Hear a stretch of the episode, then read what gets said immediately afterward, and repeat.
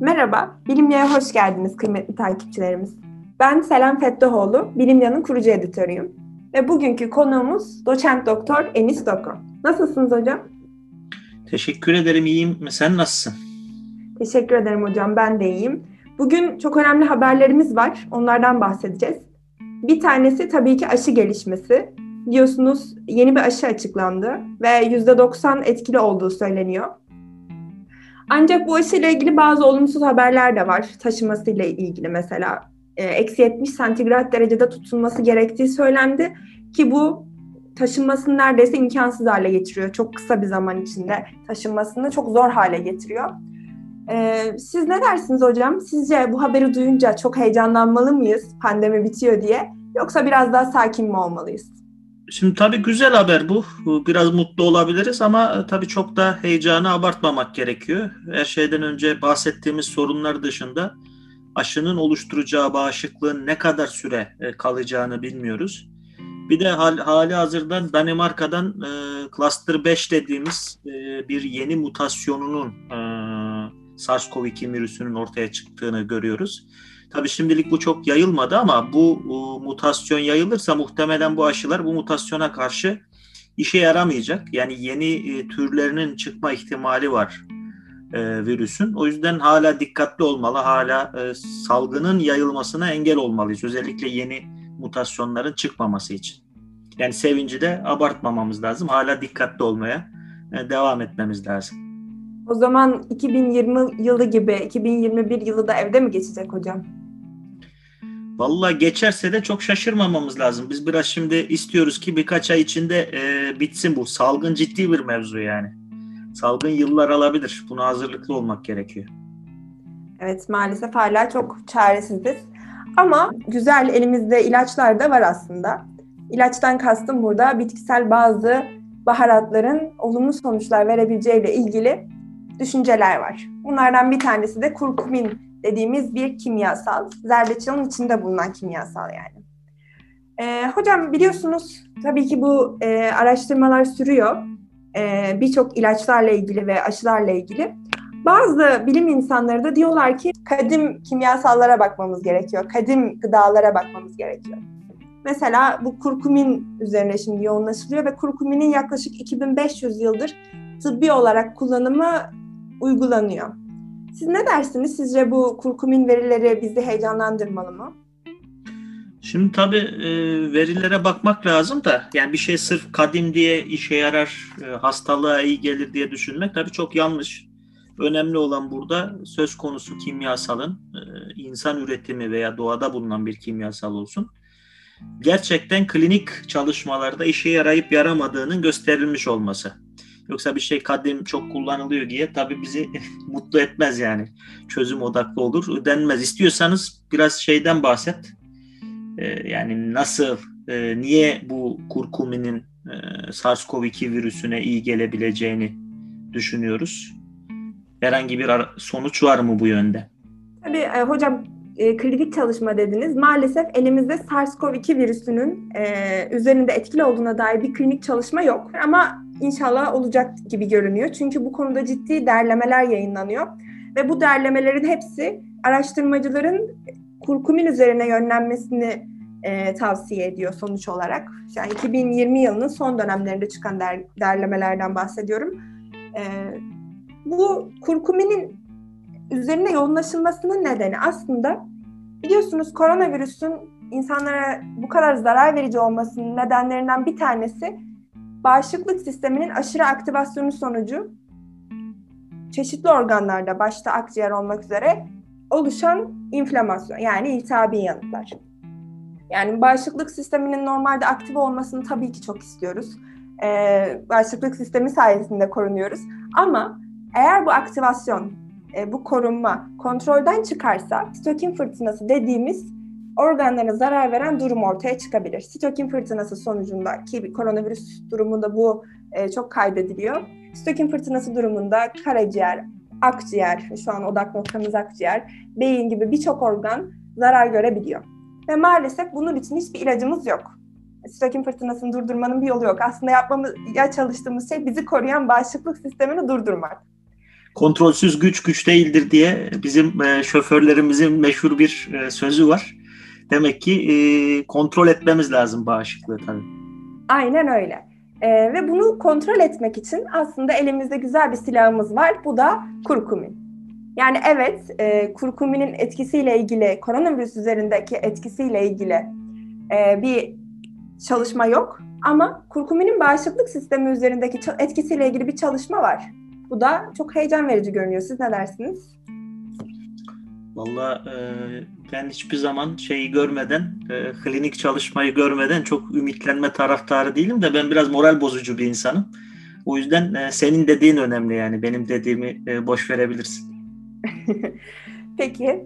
E, hocam tabii ki SARS-CoV-2 virüsü yani şu anki koronavirüse neden olan e, virüsle ilgili bir klinik çalışma yok ama SARS-CoV-2'nin akrabası olan SARS-CoV virüsüyle ilgili çalışmalar var ki e, o virüs üzerinde kurkumin etkili olduğu gösterilmiş. Peki buna heyecanlanır mıydınız?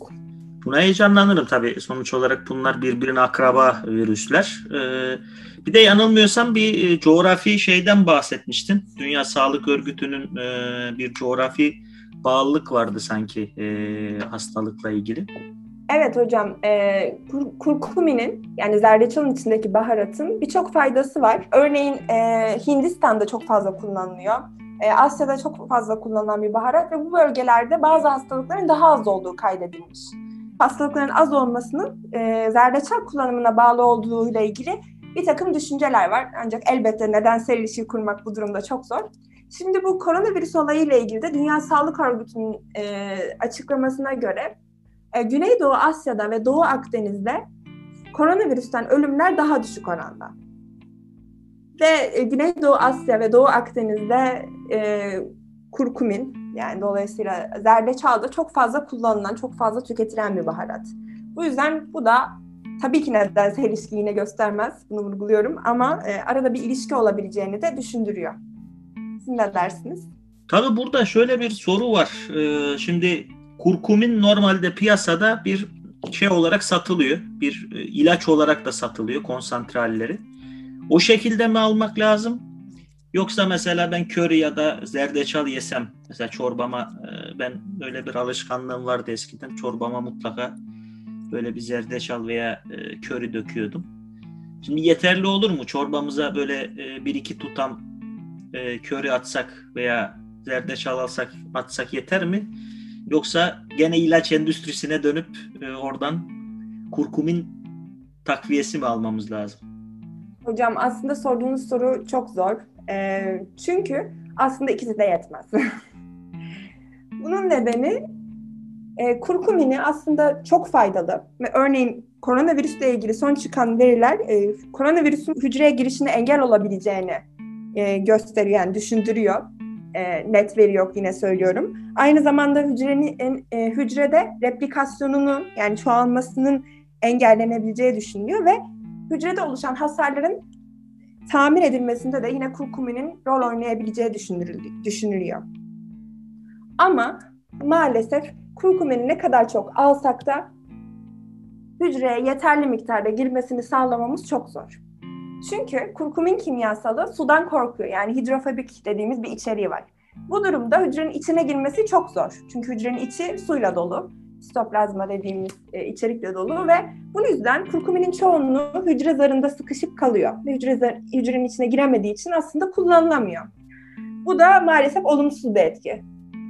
Bunun için ne yapabiliriz dersek? Ne yapabiliriz hocam? Yani bir şekilde moleküler yapısını değiştirip suyla e, suyun içine rahat girecek hale mi geleceğiz, getireceğiz? Ee, bunu yapan yani bunu yapan araştırmalar var ama her ne kadar bazı reklamlar bu şekildeymiş gibi sunsa da benim gördüğüm kadarıyla çoğunluğunda böyle bir uygulama yok. Ama şöyle yapılabilir. Piperin dediğimiz bir içerik var. Hocam biliyor musunuz piperinin ne olduğunu? Yok bilmiyorum ne yazık ki. E, piperin böyle ismini duyunca nasıl nereden bulacağız gibi e, gelebilir. Piperin dediğimiz içerikle kurkumini birleştirince etkisini arttırabiliyoruz. Piperin dediğimiz e, içerik de kara, karabiber aslında. Yani, tam köri gibi oluyor aslında herhalde. Körinin içinde de karabiber var sanki. Onu bilmiyordum. Ee, o zaman köri tüketmemiz gerekiyor. Kurkuminle e, karabiberi yani zerdeçalla e, karabiberi birlikte tüketirsek e, çok fazla arttırabiliriz zerdeçalın etkisini. Bu yüzden zaten kullandığımız ilaçlarda da hani böyle e, ilaç diyorum özür dilerim ek gıdalar. Ek gıdaların da reklamı oluyor ya hani etkisini arttırdık işte yüzlerce kat arttırdık. Yaptıkları şey aslında piperin eklemek. Ee, hani bunu da bulamayacakmışız gibi bir hava doğuruyor ama aslında öyle bir şey değil. Evde yapabiliriz kurkumin ek gıda. Yani o zaman e, zerdeçalı karabiberle e, karıştırıp tüketeceğiz yani etkisini arttırmak için. Aynen öyle yapmamız gerekiyor. Ee, ama şöyle bir durum var. Dediğim gibi ciddi zorlukları var. Ee, bir kere kurkuminin çok stabil olmaması e, ve aynı zamanda hücreye girişinin zor olması gibi ciddi sıkıntılar var. Bunları aşmak için alacağımız dozun çok yüksek olması gerekiyor. Bu dozun ne kadar olması gerekiyor? Tabii bunun için çeşitli e, çeşitli kurumlar e, önerilerde bulunuyor. Yaklaşık 3 miligram kilogram başına yani kaç kiloysanız o kadar kilo başına 3 miligram kurkumin öneriliyor. Ama şunu unutmayalım bu önerilen sadece kurkumin. E, zerdeçalın yalnızca %2 ile %5 arası kurkumin. Yani bu aslında yiyerek pek alabileceğimiz bir miktar değil gibi duruyor. Aslında öyle değil hocam. 70 ee, kiloluk bir birey ne alacak? Ee, yaklaşık 10 gram e, zerdeçal alması gerekiyor. 10 gram zerdeçal. 10 gram az bir miktar değil gibi geldi bana. Ben ölçtüm hocam. Ee, bir tatlı kaşığını, bu arada 10 gram dediğim 4 ile 10 gram arasında. Hani bu %2 ile %5 dedim ya. Ama hani en minimum düşünelim, en kötü şartlar altında düşünelim. Ee, 10 gram alması gerekiyor. Ben tarttım hassas terazide. Bir tatlı kaşığı zerdeçal tozu 7 gram tuttu. Bu durumda yani bir tatlı kaşığı da yeterli oluyor. Ama bir karabiber mi alacağız bir de yanına? Evet tabii içine karabiber katmayı unutmayalım. Bol bol karabiber de tüketelim içinde. Tabii bu e, siz denediniz mi hiç hocam bunu e, tüketmeyi bu şekilde kurkumini? Karabiberle beraber mi? Yani hani kurkumini e, sağlık amacıyla tüketmek karabiberle beraber veya... Ya ben çorbama katıp eskiden bir aralar içiyordum. Ee, çok kısa bir süreliğine takviyesini de kullandım. Ama şu aralar kullanmıyorum yani açıkçası ama e, metini çok duyuyoruz yani kurkumini. Peki hocam lezzet hakkında ne düşünüyorsunuz? Ben seviyorum. Gerçekten mi? severim. Tabii köri de severim ben yani. Peki Sonra... bu dozda alıyor musunuz bir kaşık? O, o dozda aldığımı zannetmiyorum yani o kadar yüksek bir, bir kaşık bayağı büyük bir rakam. Ama e, tabii tık, gıda takviyesi almak yerine e, bir kaşık zerdeçal yemekte fayda var. Ama tabii burada e, belki uyarı olarak mutlaka insanlar doktorlarına tabii danışmalarında fayda olabilir. Bazen tabii. yan etkileri olabiliyor bu tarz ürünlerin. E, ne bileyim tansiyona, mideye bir kere e, bir kaşık karabiber mide sorunuz varsa e, Yok bir kaşık karabiber değil zaten. Karabiber çok az bir miktar onun yanında, kurkuminin yanında. Yeterli diyorsunuz az, az bir miktar. Evet. E, bir kaşık karabiber tabii çok zor olur. Benim söylemeye çalıştığım şey ben denedim. Birçok şekilde denedim. E, yoğurtla çok güzel gidiyor. E, onu da buradan ekleyelim. Yani yoğurtla veya kefirle eğer karıştırırsanız en azından çekilebilir düzeye getirmiş oluyorsunuz tadını. Hocam yan etki dediniz o yüzden bir uyarı yapalım. Hamilelerde uterusu uyarabiliyor. O yüzden hamilelerde de e, yüksek miktarda kullanılmaması gerekiyor. Ama yapılan araştırmalarda 12 miligrama e, pardon 12 grama kadar kurkuminin e, ciddi bir zararı olmadığı görülmüş. Yani 12 grama kadar kurkumin çok yüksek bir doz. E, o kadar zarar olmadıysa zaten e, bizim de zarar almamız mümkün değil yani bir kaşıktan. E zaten e, iki kaşık da yapabiliriz. Çünkü birçok çalışmada daha fazla yapılan dozlarla da çalışmalar var. Maksimumda 12 gram alırsak e, yani çok riskli görünmüyor yani bu durumda. Zaten hani binle, binlerce yıldır kullanılan bir ürün. Hani bir yan etkisi olsaydı çıkardı gibi de düşünebiliriz herhalde. Ama tabii ki doktora danışmak gerekir. Bunun dışında yine inflamasyonu azaltmak için yani e, yangı veya iltihap da deniyor. İltihabı azaltmak için e, beta glukanın da etkili olabileceği görülmüş. Bu da mayadan elde edilen beta glukandan bahsediyorum daha çok mantardan değil. E, bu da ek gıda olarak yine satılıyor. Hani ümidimiz e, aşıdan eğer yoksa bunları deneyebiliriz belki hocam. Siz ne dersiniz? Valla beta glukanın e, sindirim şey sindirim diyorum. Sinir, e, savunma sistemine vücudun faydalı olduğuyla ilgili e, duyumlarım benim de var. Ben nadiren böyle takviye gıda kullanırım ama kullandıklarından biri e, beta glukan. Yani şey e, oluştuktan sonra salgın oluştuktan sonra işte C vitamini, e, çinko, D vitamini ve beta glukan kullanıyorum. E, D vitamini eksikliği tabii şeyi olumsuz etkileyebiliyor. Ben de çok öyle güneşlenen bir insan değilim. Güneşe çok çıkan bir insan olmadığım için D vitamini takviyesi kullanıyorum. Çinko da gene e, bağışıklık sistemini olumlu etkileyen bir e, şey. C vitamini zaten e, malum kışın genelde kullanmaya. Meyve yiyorsak gerek yok. Da ben çok gene meyve de yiyen bir insan değilim. O yüzden böyle bir savunma şeyi geliştirmeye çalıştım. Biri de beta glukan tükettiklerimden biri yani şeye karşı özellikle e, salgına karşı bağışıklık sistemini güçlendirmek için. Umarım olumlu sonuçlar alırsınız hocam. Umarım bağışıklık sisteminiz güçlenir. Ancak umarım virüsü hiç kapmazsınız ve bu ek gıdaların bir e, önemi kalmaz. Tabii e, evde duruyorsak zaten çok da gerek kalmıyor herhalde. Ben almayacağım şahsen çünkü hiç evden dışarı çıkmıyorum salgın nedeniyle. En doğrusu. E, şimdi diğer haberimize geçelim hocam. Tamam. 5 Kasım'da Astronomical Journal'da yayınlanan bir habere göre e, galaksimizde yani yalnızca Samanyolu'nda yaklaşık 300 milyon yaşanabilir gezegen olabilir. Bu yaşanabilir gezegen terimi ne anlama geliyor hocam? Gerçekten e, yaşam bekliyor muyuz orada? Yani şimdi tahminimiz bizim e, bir gezegende yaşam olması için orada sıvı su olmasını e, bekliyoruz. Yani sıvı suyun olmadığı gezegenlerde yaşam olduğunu genellikle e, olabileceğini düşünmüyoruz. Çünkü biyolojik süreçler suyun yardımıyla gerçekleşebiliyor kimyasal süreçler. Dahası kimyasal reaksiyonlar ki biz yaşamın kimya sayesinde mümkün olduğunu düşünüyoruz. Kimyasal reaksiyonlar belli sıcak ara, aralıklarında oluşuyor. Çok soğuk ortamlarda ya da çok sıcak ortamlarda e, kimyasal reaksiyonlar oluşamıyor.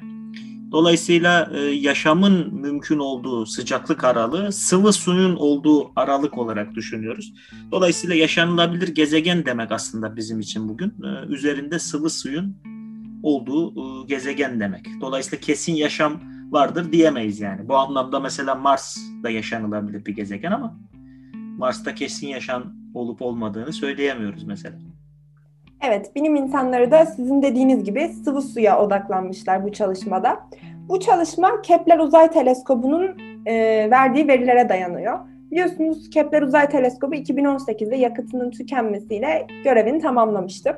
Ama hala bu e, teleskobun elde ettiği veriler değerlendirilmeye devam ediyor. E, şimdi bu çalışmada NASA'daki bilim insanları öncelik olarak e, Güneş'e benzeyen yıldızları tespit ettiler. Ve bu yıldızların etrafında dönen dünyaya benzeyen gezegenleri e, tespit etmeye çalıştılar. Bu durumda da galaksimizde 300 milyon yaşanabilir gezegen olduğu sonucuna vardılar. Ki bunların bazıları bize çok yakın olabilir. Neredeyse 20 yıl, 20 ışık yılı, özür diliyorum, 20 ışık yılı e, uzaklıkta bile yaşanabilir gezegen olabileceği sonucuna varılmış.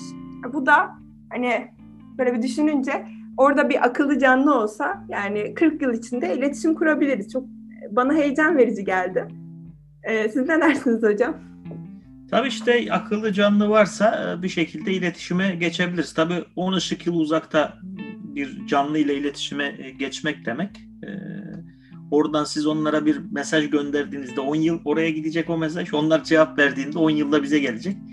Yani çok da iletişim için e, uygun bir mesafe değil gene de ama e, tabii dünyamıza e, yakın diyebiliriz. Aslında burada tabii koydu koydukları şart çok güçlü bir şart. Güneşe benzeyen gezegen şartı hemen hemen güneşle aynı boyutta.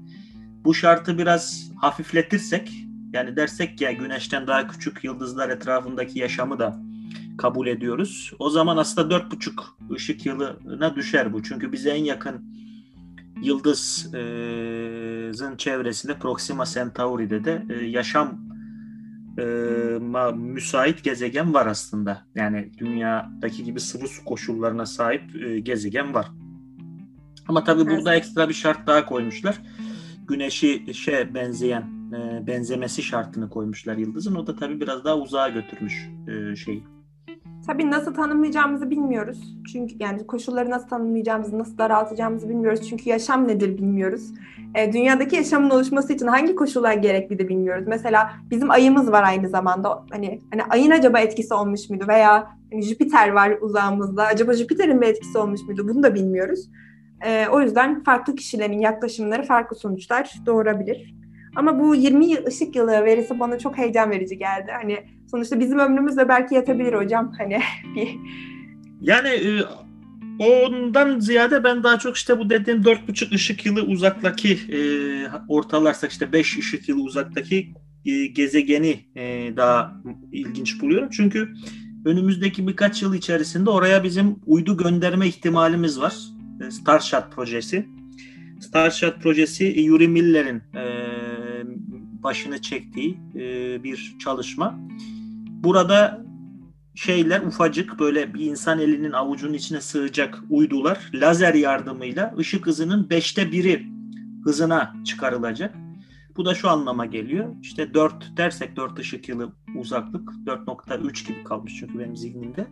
4 e, çarpı 5'ten 20 yıl içerisinde uydularımız o gezegenin e, yanına ulaşacaklar ve orada fotoğraf çekebilecekler.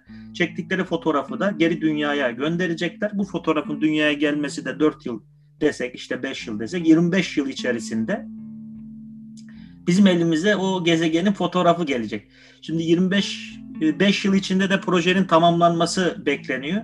Etti 30 yani 30 yıl sonra dünya dışında e, bizim güneş sistemi dışında yaşanılabilir bir gezegenin resmi e, elimizde olacak. Yani akıllı yaşam çok beklemiyoruz ama e, orada bir ilginç yaşam formlarının e, resmi e, gelebilir. Açıkçası beni bu daha çok heyecanlandırıyor.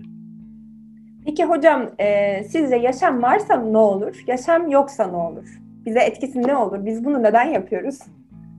Şimdi tabii merak. İnsan bir merak ediyor bu koca evrende yalnız mıyız? Açıkçası ben çok da yalnız ol, olduğumuzu düşünmüyorum. Yani yalnızsak çok büyük hani e, şey diyor ya Arthur Clarke iki tane ihtimal var. E, ya evrende yalnızız ya da evrende başka canlılar var. İkisi eşit derecede korkunç. Yani düşünsenize dışarıda e, belki bizden daha akıllı başka canlılar var. Onlarla karşı karşıya geleceğiz. Bizden teknolojisi daha e, güçlü.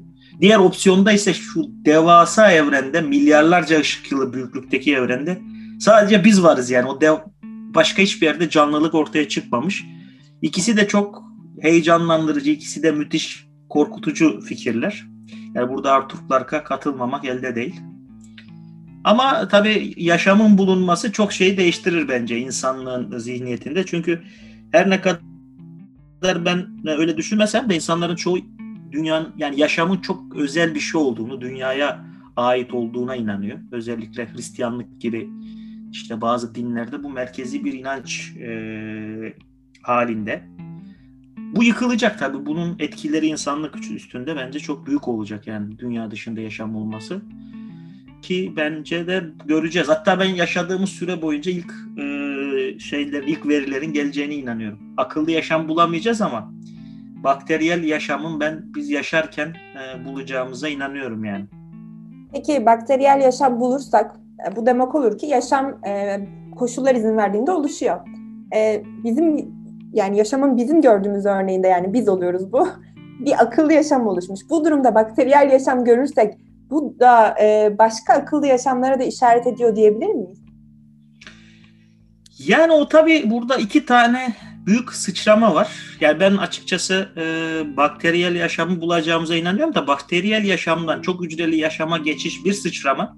İşte dünya tarihinden bakalım. Dünya tarihinde 3,5-4 milyar yıldır yaşam var. E, bunun ama son birkaç yüz milyon yılıdır çok hücreli yaşamdan tam manasıyla söz edebiliyoruz. İşte hayvanlardan mesela. Yani hayvanlar çok yeni bir e, canlı türü, e, çok hücreli. Akıllı canlıya geldiğimizde ise son birkaç milyon yıldan söz edebiliyoruz. İnsanı sayarsak zaten 200 300 bin yıldır varız da insana benzeyen primatları sayarsak gene birkaç milyon yıl geriye gidebiliyoruz. Yani akıllı yaşam çok uzun sürede oluşuyor ve nadiren oluşan bir şey. E, dolayısıyla tabii bu anlamda ben e, akıllı yaşamı kolay bulunan bir şey olduğuna inanmıyorum. Her ne kadar uzay büyük olduğu için gene çıkacağına inanıyorum ama e, yani çok hücreli yaşam ve akıllı yaşam o kadar yaygın olmayabilir evrende bakteriyel yaşam kadar. Çünkü uzun bir süre gerekiyor. Yani yaşamın milyarlarca yıl devam etmesi gerekiyor ki akıllı yaşama evrimleşebilsin. Bunu görüyoruz. Yani yaşam çıkar çıkmaz akıllı canlılara evrilmiyor. Çok uzun bir süreç e, gerekiyor. Bu süreç her gezegende gerçekleşmeyebilir yani.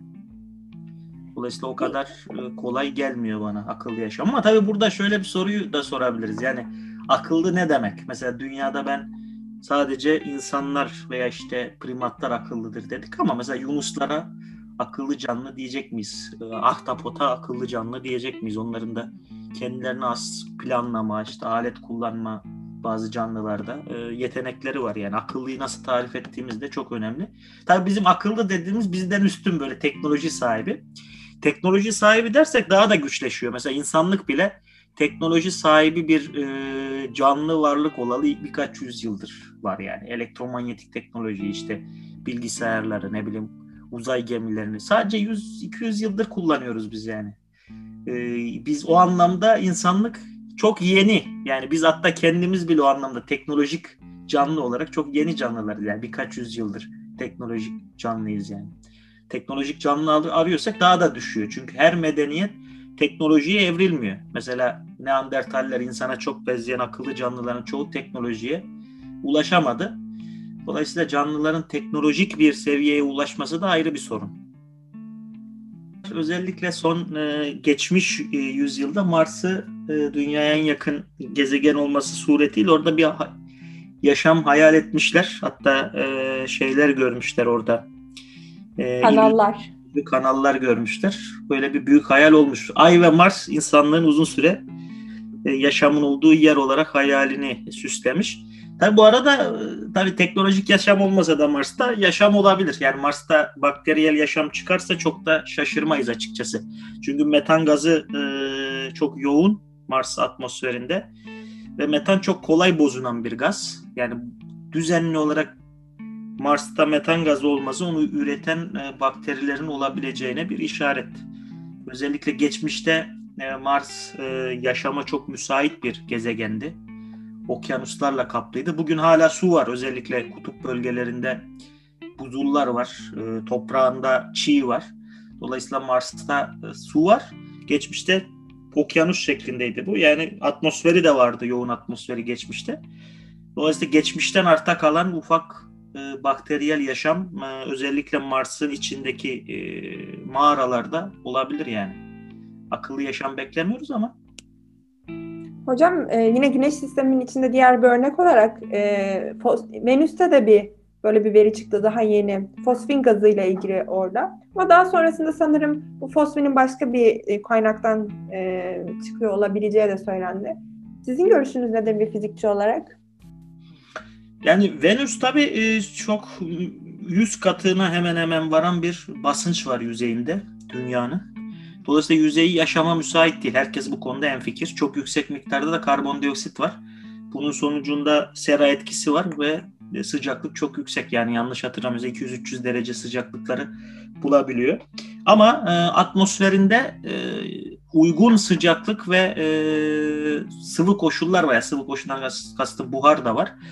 Dolayısıyla bazıları Venüs'ün atmosferinde e, bakteriyel yaşam olabileceğini söylemişler. Böyle modeller var. Orada uygun koşullar var. Ve tam fosfin gazının bulunduğu yerde bu uygun koşullar. Fosfin gazı da e, yani e, bizim işte özellikle küfte açığa çıkan böyle bir gaz. Yani e, biyolojik kökeni olabilecek bir gaz. Bu anlamda tabii ümit verici ama tabii kesin konuşmak için e, çok erken şu aşamada. Ama e, Venüs'ün atmosferi e, ya daha önceden daha bu, bu fosfin gazı yayınlanmadan önce e, atmosferin yaşama müsait olduğu zaten tahmin ediliyordu. Yani iki tane gezegen var dünya dışında. Biri Venüs, biri Mars yaşanılabilir bölgeye yakın. Venüs zaten içinde aslında şey olmasaydı, yüksek miktarda karbondioksit olmasaydı Venüs çok daha yaşama müsait bir gezegen olabilirdi. Zaten dünya kadar hemen hemen boyutu. Mars biraz küçük bir gezegen ama yani Venüs farklı gitmiş olsaydı her şey çok farklı olabilirdi Venüs'te.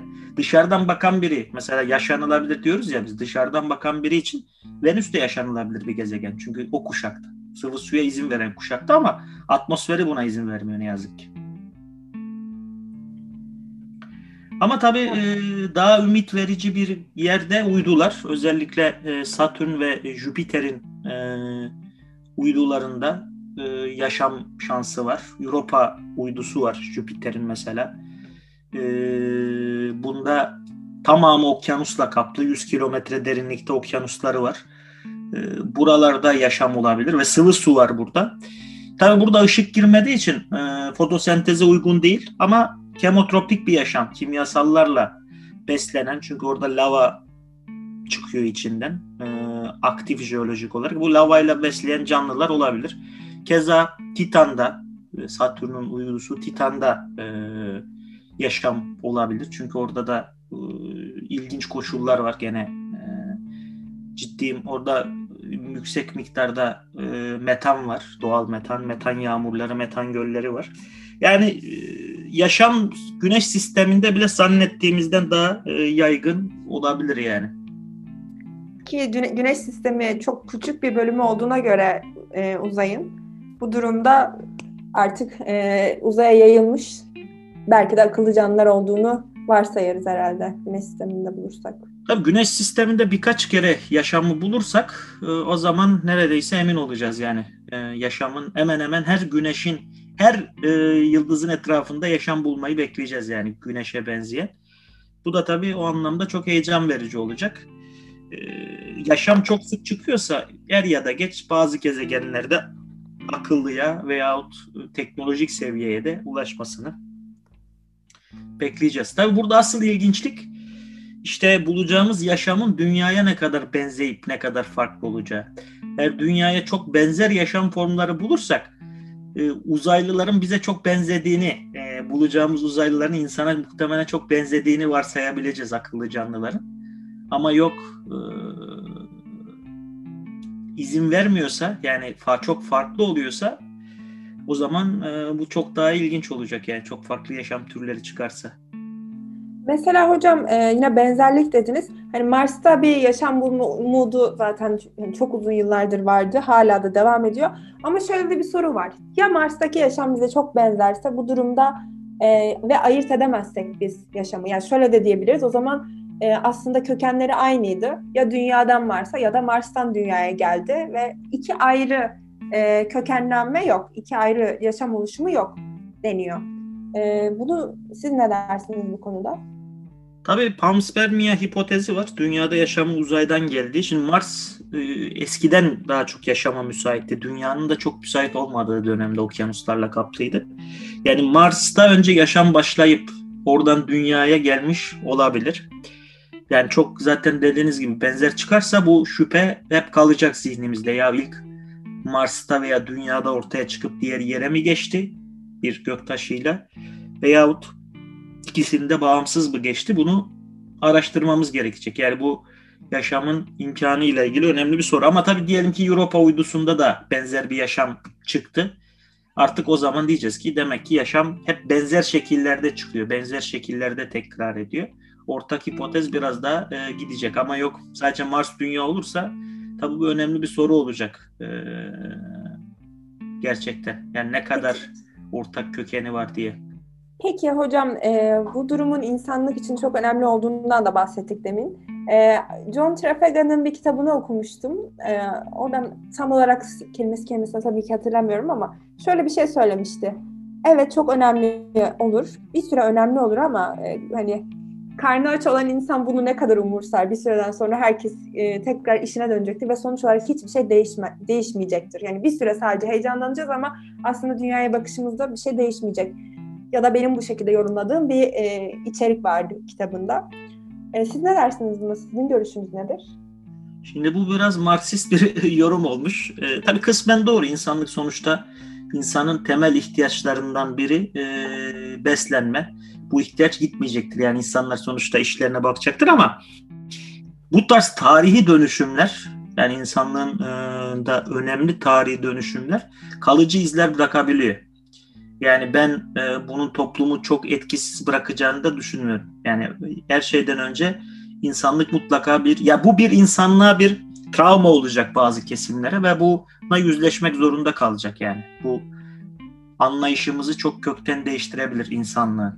Çünkü insan sadece bir yemek yiyip içen bir varlık değil yani. Aynı zamanda dine sahip, dünya görüşüne sahip, sanata sahip. Yani sanat, e, din algımızın, e, evren algımızın ben değişmeyeceğini düşünmüyorum açıkçası. Yani hiçbir şey o saatten sonra eskisi gibi olmayacaktır yani. E, çok fazla değişecektir. Ha bu ne kadar radikal olacak bunu zaman gösterecek. Belki bakteriyel yaşam bulursak o kadar olmaz ama akıllı canlılarla temas ettiğimiz gün yani şu şuna benziyor. Avrupalılar geldiler e, kızıl derili yerliler şöyle deme lüksü yoktu. Ha, Avrupalılar mı gelmiş biz yemeğe içmeye bakalım. Köklü bir değişim oldu e, Güney e, Amerika ve e, Kuzey Amerika'da Avrupalılar değişince. Hiçbir şey eskisi gibi olmadı. Dünyaya akıllı canlılar gelirse e, yani zannetmiyorum ben. Ya gelmişler tamam biz işimize bakalım bize ne diyeceğimizi yani. Ama ya peki gelmezlerse de sadece iletişim kurarsak hani setiyle. O da aynı şey. O da aynı şey. Yani o, o yani bir bir medeniyette iletişime geçtin yani bu e, insanlığı kökten değiştir insanlığın paradigmasını, düşüncesini kökten değiştirmekle ilgili bir şey. Ha halkın belki büyük çoğunluğu bu haberden etkilenmeyecek ama e, sanat dediğim gibi sanat, din algımız bunlar hepsi e, önemli oranda etkilenecek yani. Benim kanaatim Peki, böyle.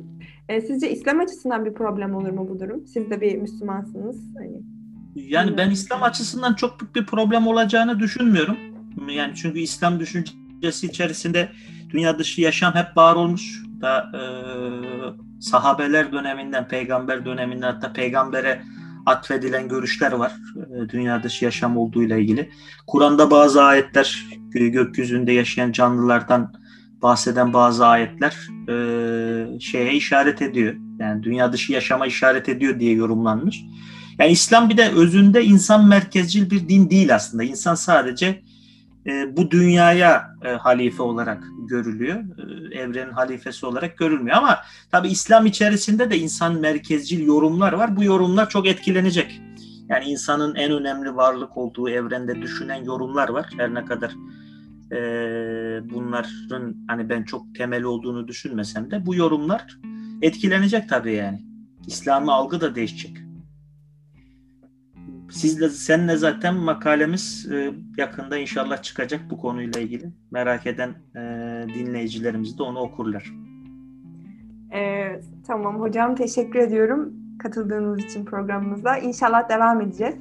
Ee, Enis hocamız zaten Bilimyan'ın e, danışman hocası, projemizin danışmanı ve yine onunla daha sonra tekrar çeşitli podcastlerimiz olacak. Din, bizi dinlediğiniz için teşekkür ederiz. Şimdi programımızın Muhyiddin Şentürk'ün hazırladığı bitkilerle ilgili bölümüne geldik.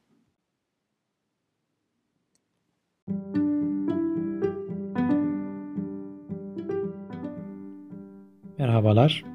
Anadolu'nun zenginliği bitkilerimiz adlı bu podcast serisinde sizlere her bir bölümde bir bitkiden veya bir bitki grubundan bahsedeceğiz. Anadolu 13 bin kadar bitkiyi barındırır. Bunlardan üçte biri yalnızca Anadolu topraklarında yayılış gösterir. Yani endemiktir. Bu bölümde bahsedeceğimiz bitki de bir endemik bitkidir. Aynı zamanda 65 milyon yıl önceden kalma, Tersiyer döneminden kalma, kalıntı bir endemiktir. Daha bilimsel adıyla relikt endemiktir. Bu bitkimizin adı Lycodambar orientalis bilimsel adı. Türkçe adı ise günlük ağacı, sığla ağacı, amber ağacı ya da sigal ağacı olarak bilinmektedir.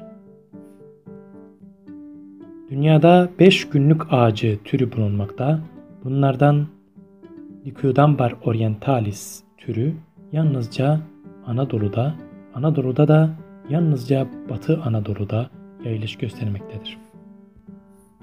Batı Anadolu'da da özellikle Muğla bölgesinde, Muğla'da da Fethiye, Köyceğiz yörelerinde geniş popülasyonlara sahip olduğu bilinmektedir. Günlük ağacı Günlük ağacı giller ailesine, bilimsel adıyla Altingiaceae ailesine ait bir ağaç türüdür.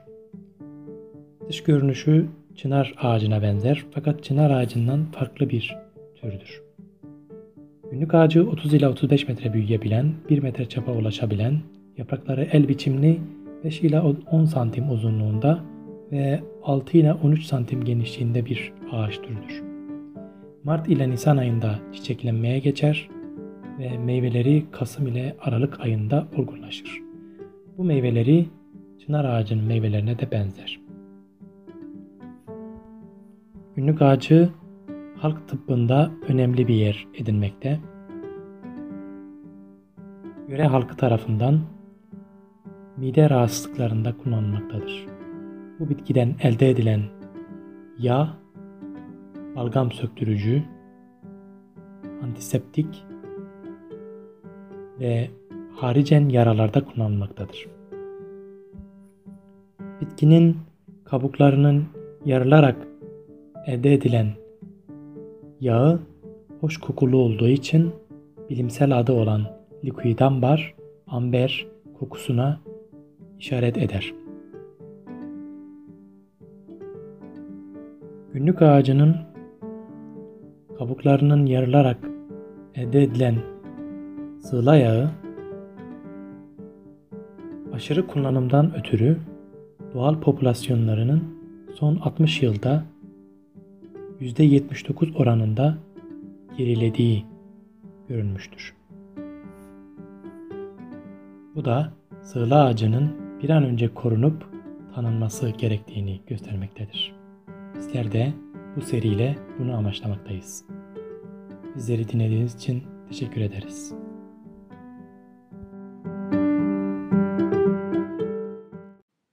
Muhyiddin Bey'e teşekkür ediyoruz. Şimdi Merve Nur Yaşar'ın bizim için hazırladığı bir hayat hikayesini dinleyelim. Herkese merhaba. Bugün büyük patlama veya kara delik denildiğinde aklımıza gelen ilk isim olan Stephen Hawking'den bahsedeceğiz. 8 Ocak 1942 yılında İngiltere Oxford'da dünyaya gelen Stephen Hawking 14 Mart 2018'de yani 76 yaşında öldü. Aslında doğum ve ölüm tarihine baktığımızda ilginç bir detay var. Çünkü doğduğu tarih Galile'nin ölümünün 300. yıl dönümü. Öldüğü gün ise Einstein'ın doğum günü ve aynı zamanda pi günü. Stephen Hawking eğitimli bir ailede büyüdü. Mesela annesi Oxford'dan mezun olan ilk kadın öğrencilerden. Babası ise bir biyolog. 8 yaşında okul hayatına başlayan Hawking, Oxford Üniversitesi Koleji'nde eğitimini sürdürdü. Matematik alanında çalışmak istedi fakat Oxford'da matematik bölümü olmayınca fizik bölümünü seçti. Bir müddet sonra kozmoloji alanında çalışmalarını sürdürmeyi tercih etti. Ancak kozmolojinin de Oxford'da olmamasından dolayı Cambridge Üniversitesi'ne geçiş yaptı. İşte bu noktada karşımızda 21 yaşında bir yüksek lisans öğrencisi Stephen Hawking duruyor. Fakat üzücü olan şu ki bu dönemde bir motor nöron hastalığı olan ALS hastası olduğunu öğrendi. İşte bu olumsuz duruma rağmen sosyal yaşantısını ve bilimsel çalışmalarını sürdürmeye devam etti. 1965 yılında ilk eşi Jane Hawking ile evlendi. Tabi bu sıralarda hastalığı ilerlemeye devam ediyordu. Yine aynı dönemde Cambridge'de doktorasını da tamamladı. Hatta doktora tezini Jane ile birlikte yazdılar. Çünkü o zamanlarda Stephen hastalığından dolayı ellerini maalesef kullanamıyordu. Yani Stephen söyledi, Jane yazdı. Doktorasını tamamladıktan sonra Cambridge'de araştırma asistanı oldu. Gonville Case Koleji'nde profesör asistanı olarak görevine devam etti. Daha sonra 1973 yılında uygulamalı matematik ve kuramsal fizik bölümüne geçti. 1980 yılında ise Cambridge Üniversitesi'nde Lucasian Profesörlüğü ünvanını aldı.